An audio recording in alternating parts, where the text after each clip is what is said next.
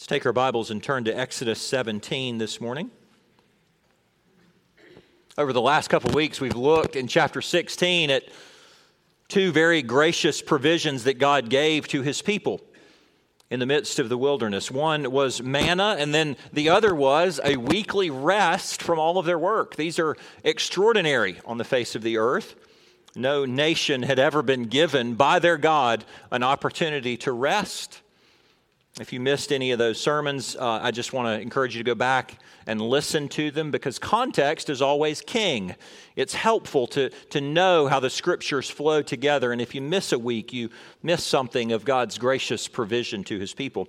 So when we turn to chapter 17 this morning, we're going to look again at another mercy and grace given uh, to grumblers, again, who are really quite deserving of God's wrath, much like you and me. So we go to chapter 17, verses 1 through 7. Here's God's word. All the congregation of the people of Israel moved on from the wilderness of Sin by stages according to the commandments of the Lord and encamped at Rephidim. But there was no water for the people to drink. Therefore the people quarreled with Moses and said, Give us water to drink. And Moses said to them, Why do you quarrel with me? Why do you test the Lord? But the people thirsted there for water. And the people grumbled against Moses and said, Why did you bring us up out of Egypt to kill us and our children and our livestock with thirst? So Moses cried to the Lord, What shall I do with these, this people? They're almost ready to stone me. And the Lord said to Moses, Pass on before the people, taking with you some of the elders of Israel and take in your hand the staff with which you struck the Nile, and go. Behold, I will stand before you there on the rock at Horeb, and you shall strike the rock, and water shall come out of it, and the people will drink. And Moses did so in the sight of the elders of Israel. And he called, he called the name of the place Massah and Meribah because of the quarreling of the people of Israel and because they tested the Lord by saying, Is the Lord among us or not? This is God's word. Let's pray for the ministry of His Spirit and His help. Heavenly Father, we ask that you would bring forth your Spirit and accompany the preaching of your word. Would you give your people the ears to hear what you would say to them? We ask, Father, that you would again be willing to to wield in your hand the, the likes of me, an ordinary, sinful, crooked stick. Would you please show to your people the narrow way to Christ Jesus and give us great comfort from your word? In the name of Jesus we pray. Amen.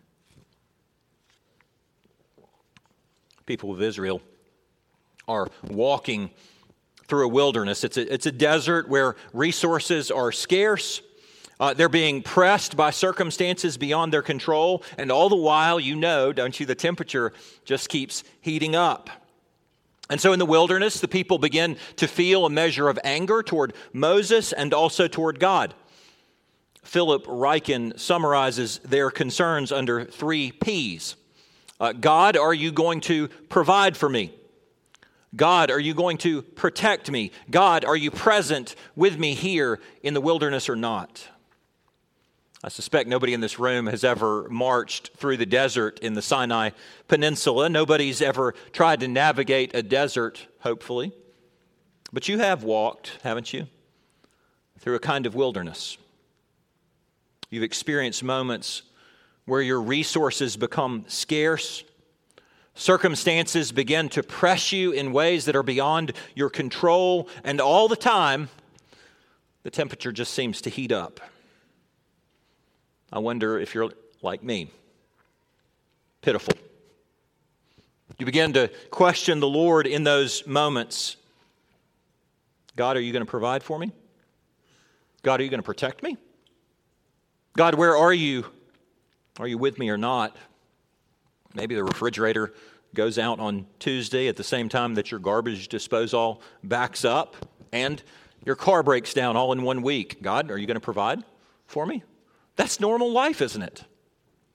Or you move to a new place, You start a new school or a new job. You don't have a job, perhaps. Or that relationship that has anchored you for so long is now uncertain and it's gone. And you say, God, I don't know what's coming. How are you going to protect me? Or maybe you begin to notice that finances are tight and all your circumstances begin to press in you. And somewhere deep down, you say, God, I, I really think you're responsible for this. You want to bring a trial on me, but I, I want to really put you on trial here because you're God and I'm not. And yet you have brought me to the wilderness. And if you are going to bring me to the wilderness, Lord, I demand that you be prepared to provide for me. I demand that you would protect me. I demand that you would show yourself present. And you feel justified in your demand, don't you?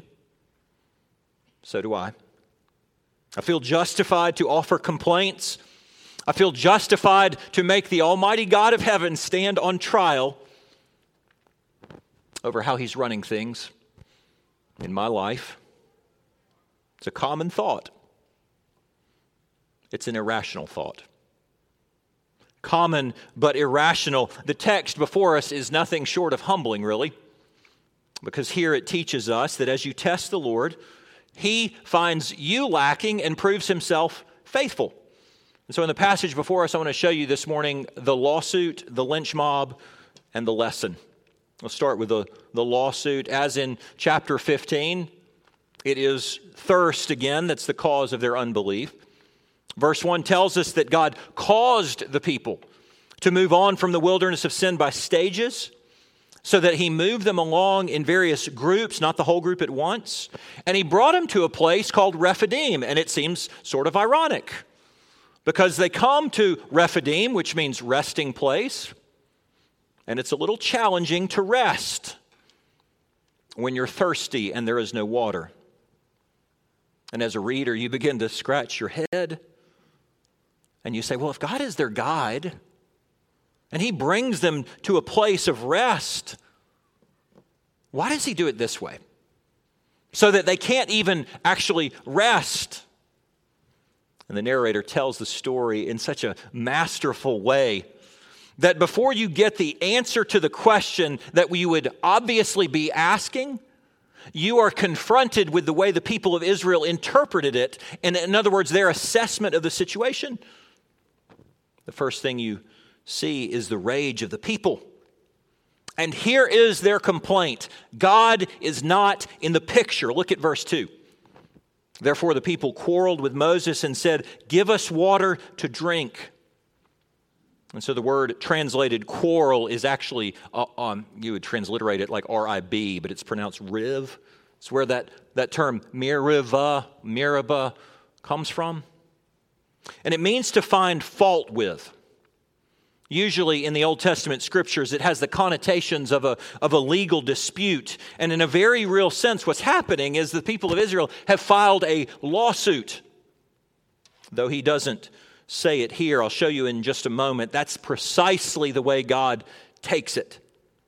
And at first blush, it seems like they're pointing at Moses. Moses is the problem. Moses, you are our mediator, you are our leader. Give us water to drink to quench our thirst. But he can't do it. He has nothing. He can't give them what they want, even if they demand it. But what he does do so perfectly is he clarifies the object of their dispute. Look at the second half of verse 2. Moses said to them, Why do you quarrel with me? Why do you test the Lord? And so Moses puts his finger on precisely what's happening. Why do you bring Yahweh to court? Uh, we've heard the word test before. In this book, we've heard the word test quite a bit. The bitter waters of Marah, back in chapter 15, verse 25, it says, The, the Lord tested the people.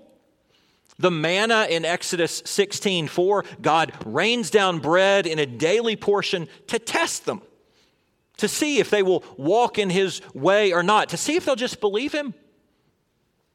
Let's be clear. Yahweh has rescued them. He has saved them. He's adopting them. He's on a mission to sanctify them, much like He is with you. He intends to teach them what it means to live as free people, to live as He created them to live. And they would put Him to the test. On the other hand, you wonder, don't you? Why do these people not get it? They just gathered a, a fresh batch of manna this morning. It's just another test. God does this kind of thing with us. He wants us to pray. Father, thank you for providing for us this morning. Would you please supply the water that we need? We trust you. You've proven yourself to be good in the past. Why don't they do that? On the other hand, you know precisely why they don't do that. In fact, you can relate to their sentiment yourself. And it is that their hearts are hard, like mine was this week, and like yours has been this week too. How would it alter your perspective to be reminded that life for the Christian is really a walk through the wilderness? It's a journey into places where the Lord would test you and, and summon you to learn to believe Him. How would that flip the narrative on what you're doing in your own mind? In fact, the entire 40 year journey is going to be a series of tests. God saying, Please come to know me as the Father who lives in heaven. I'm testing you so that you will learn to know that I am a God worthy of your trust. God's tests are not like the tests in your school. They're not meant simply to make you fail. They're not simply meant to leave you with a sense of hopelessness, but rather to move you forward in faith.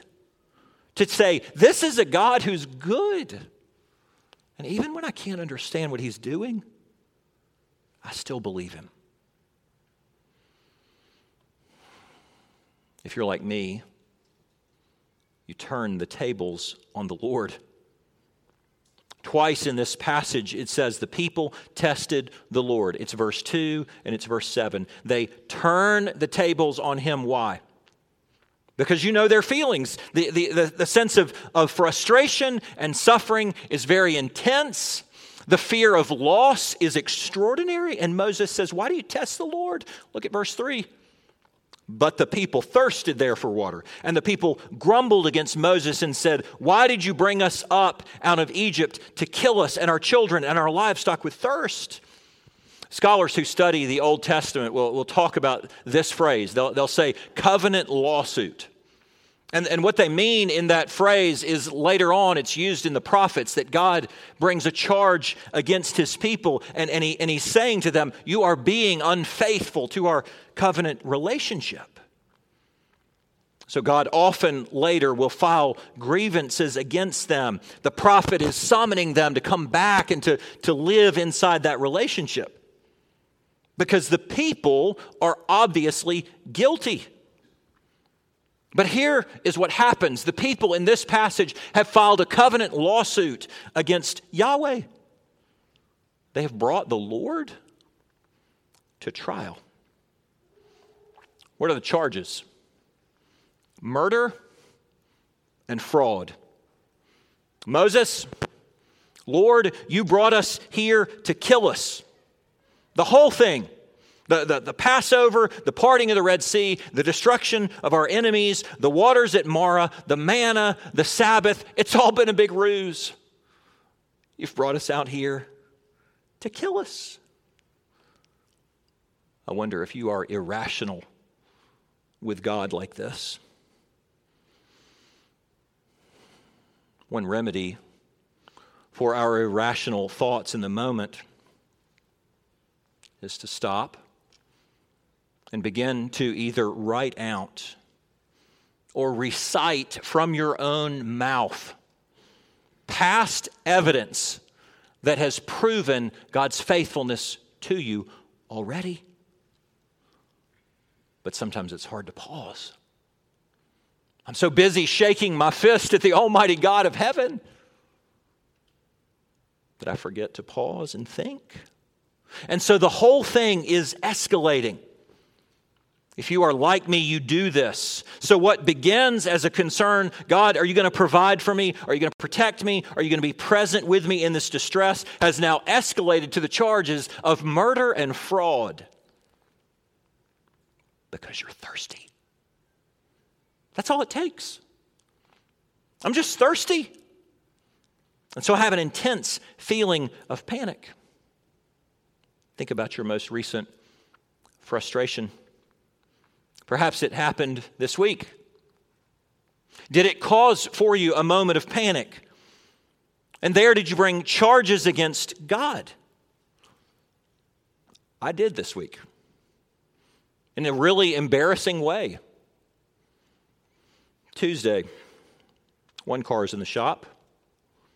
Wednesday, two cars are in the shop. Wednesday night, the garbage disposal does, in fact, back up. Thursday, one car is still in the shop. And as I'm trying to write a sermon about God's care, I'm also wondering God, do you care? One car is still in the shop as I speak today. I have no idea what the diagnosis is going to be. But you know, like I do, all I really am wondering is how much is it going to cost? What do you do? You bring a mental lawsuit against God? Isn't that silly? Cars aren't that big a deal. They just aren't. Has God proven himself faithful to me in the past? Of course he has. I'm not saying I'm justified. I'm saying sometimes that's the kind of stuff. That's all it really takes to send us into a silly lawsuit against the Lord, faithless accusations against God's character. Do you ever want him to prove himself to you? As if he must? In the British judicial system, the dock is the place in the courtroom where the accused person must stand at his trial. After his death, many of his essays and speeches of C.S. Lewis were, were published together under the title God in the Dock. And these essays are brought together under the observation that Lewis makes. Here it is. Ancient man approached God as the accused person approaches his judge. For the modern man, roles are reversed. He is judge, God is in the dock. He is quite a kindly judge. If God should have reasonable defense for being the God who permits war and poverty and disease, the judge is ready to listen. The trial may even end in God's acquittal. But the important thing is that man is on the bench and God is in the dock. Of course, he's making a broader point about the society of his day. But how many of us who, who cry out to God also emulate the pattern and repeat the very same sins which our forefathers in Israel did? We bring mental charges against God, spiritual charges against God, emotional lawsuits against the Lord for the way he runs the world. I wonder if you have ever indicted him on the charges of neglect or fraud or not being present to do what you wanted him to do. As you test the Lord, he finds you lacking and proves himself faithful. The lawsuit, let's look at the lynch mob. The story is told in such a way that you and I get to stand at a safe distance. And we watch over here as the crowd of thirsty grumblers becomes a mob in search of vigilante justice. And if you hear the charges as they are written, you begin to understand the intensity. They've accused Moses and the Lord of attempted murder and fraud. Verse 4. So Moses cried to the Lord, What shall I do with this people? They're almost ready to stone me. Scholars debate whether Moses should be viewed positively or negatively here. Is, is, he complaining against God? Is he testing God in his words? I am not sure, but I know that he does in this moment the thing that the people themselves will not do. That is, he cries out to the Lord. And when you and I are tested and tried, the one thing you can't do is stay in your own head. Continue there to indict God. It is always best to cry out to the Lord in prayer. Talk to Him about the things that you do not understand, what you do not know, because it is really hard, and God knows this. It is very difficult, even for hard hearted people, to remain angry at the God with whom they are pleading for help. God knows also that prayer is in itself an, an exercise of faith. Prayer to the one that you are afraid has forgotten you. Now, Moses sees what's happening here, even if you and I don't see it. God, I've been accused of murder, and according to the testimony of these witnesses, however flawed they are, they have found me guilty. And they are about to kill me.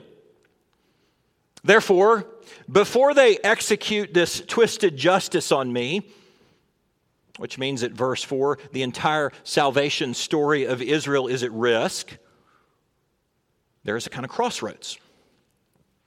A complaint has been filed. And there are only two ways to handle the complaint. Option one, a lynch mob. Moses is put to death. The people move on without their mediator and they move on without Yahweh. Option two, a trial.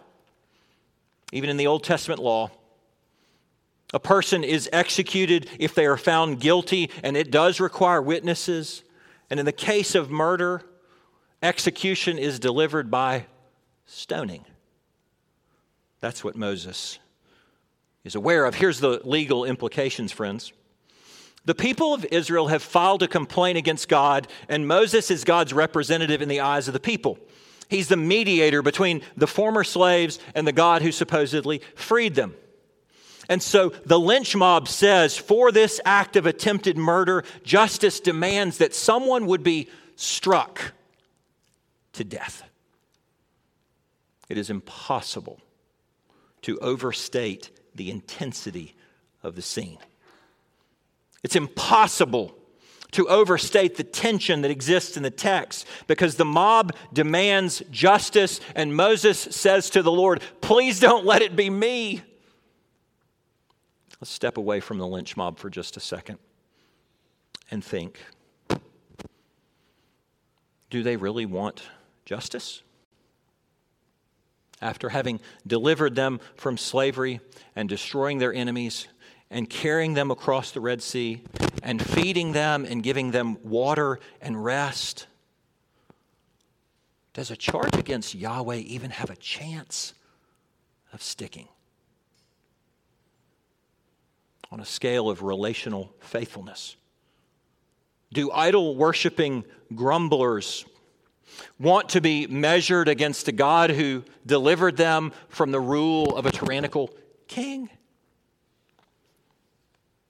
Now, you consider the way your life is going. You consider the low level matters that you would put God on trial for. It is helpful to ask the same question of ourselves on a spiritual level. When I question God's goodness to me, do I actually want my goodness measured against His?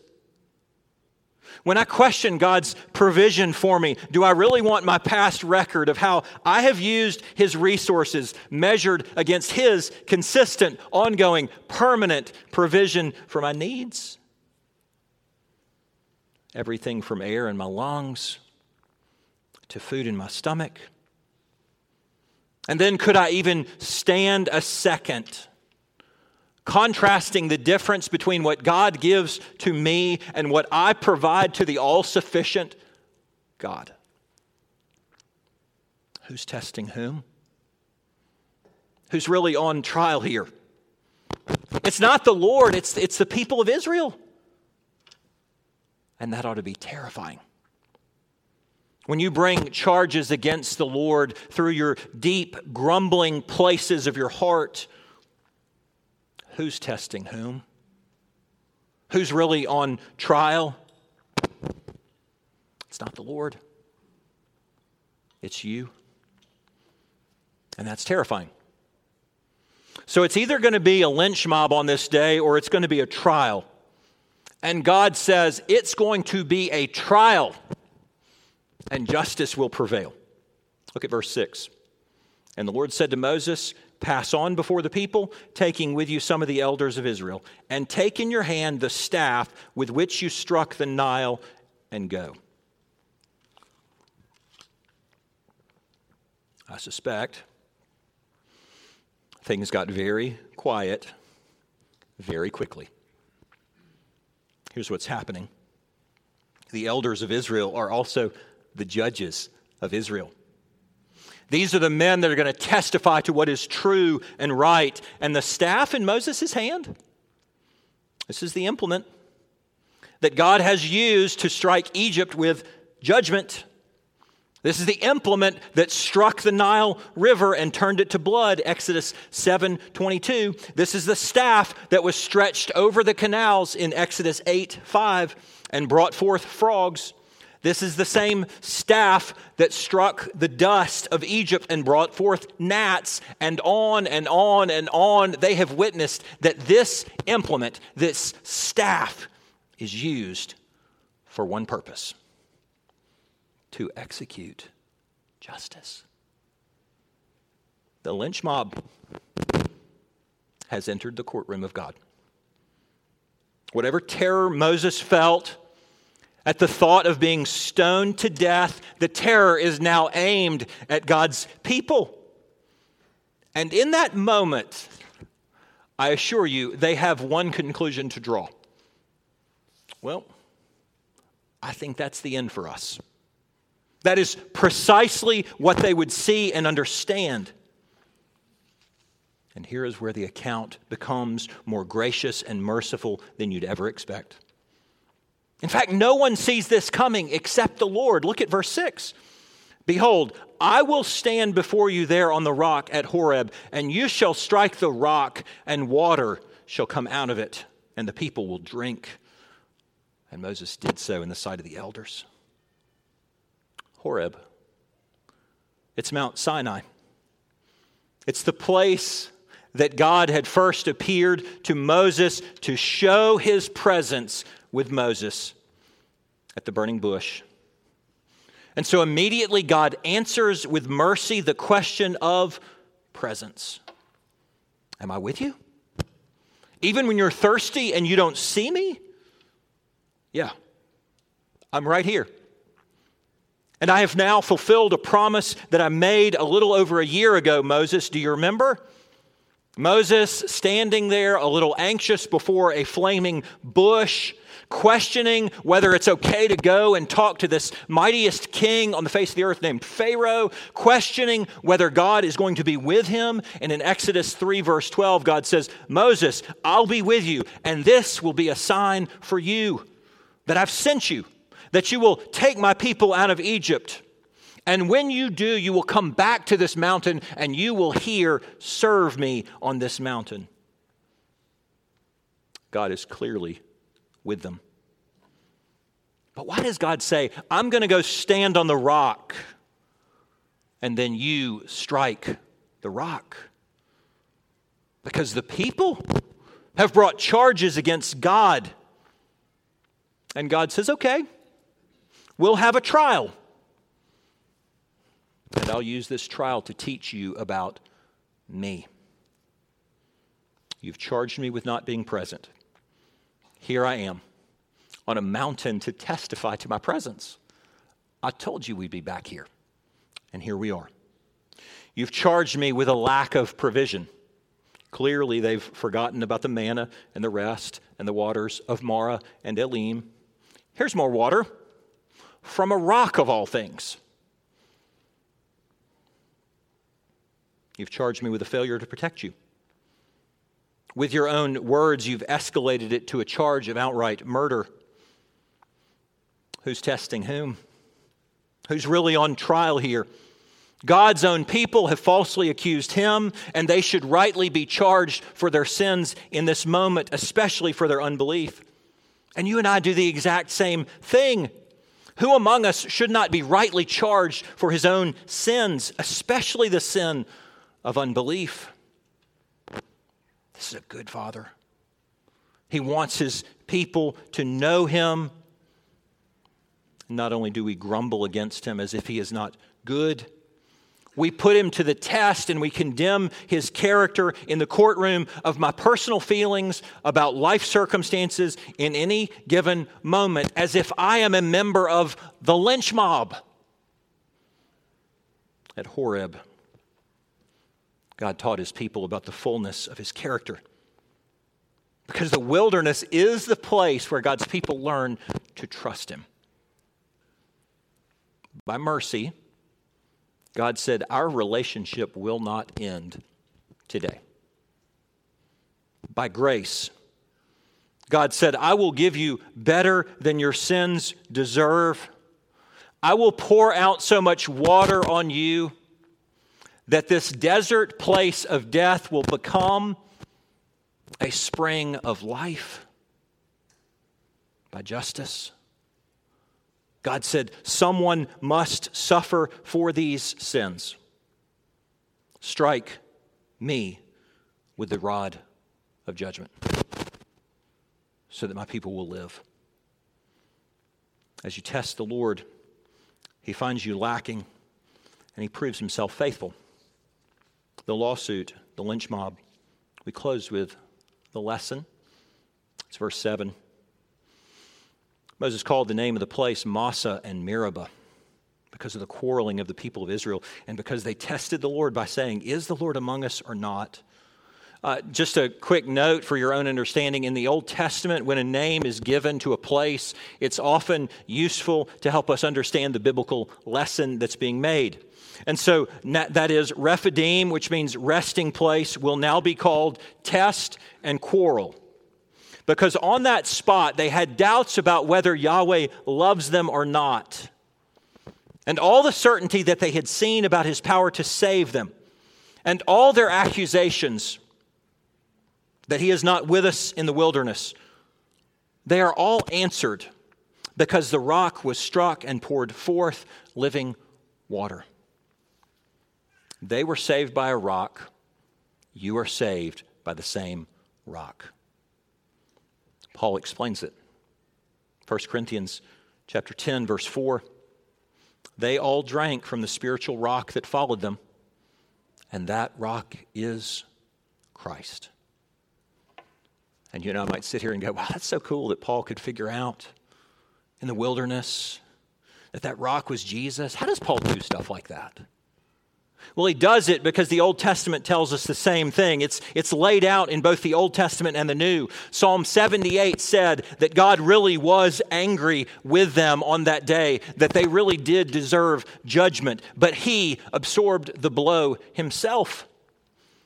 Psalm 95 testifies that the rock in the wilderness that should have been a rock of judgment was turned into a rock of salvation. Isaiah 53 foretold that the rock of salvation would be struck for our transgressions, it would be pierced for our iniquities. They quarreled and tested God over the issue is God with us or not? And then, in the fullness of time, God answered them You call my Messiah Emmanuel, which means God with us. John is very careful on the cross chapter 19, verse 34, to make sure that you know that one of the soldiers pierced the side of our Lord with a spear. And once that side was pierced, blood and water came forth. And then John says, This is happening so that the scriptures might be fulfilled. The lesson? God knew what he was doing all along. And he was with them every step of the way.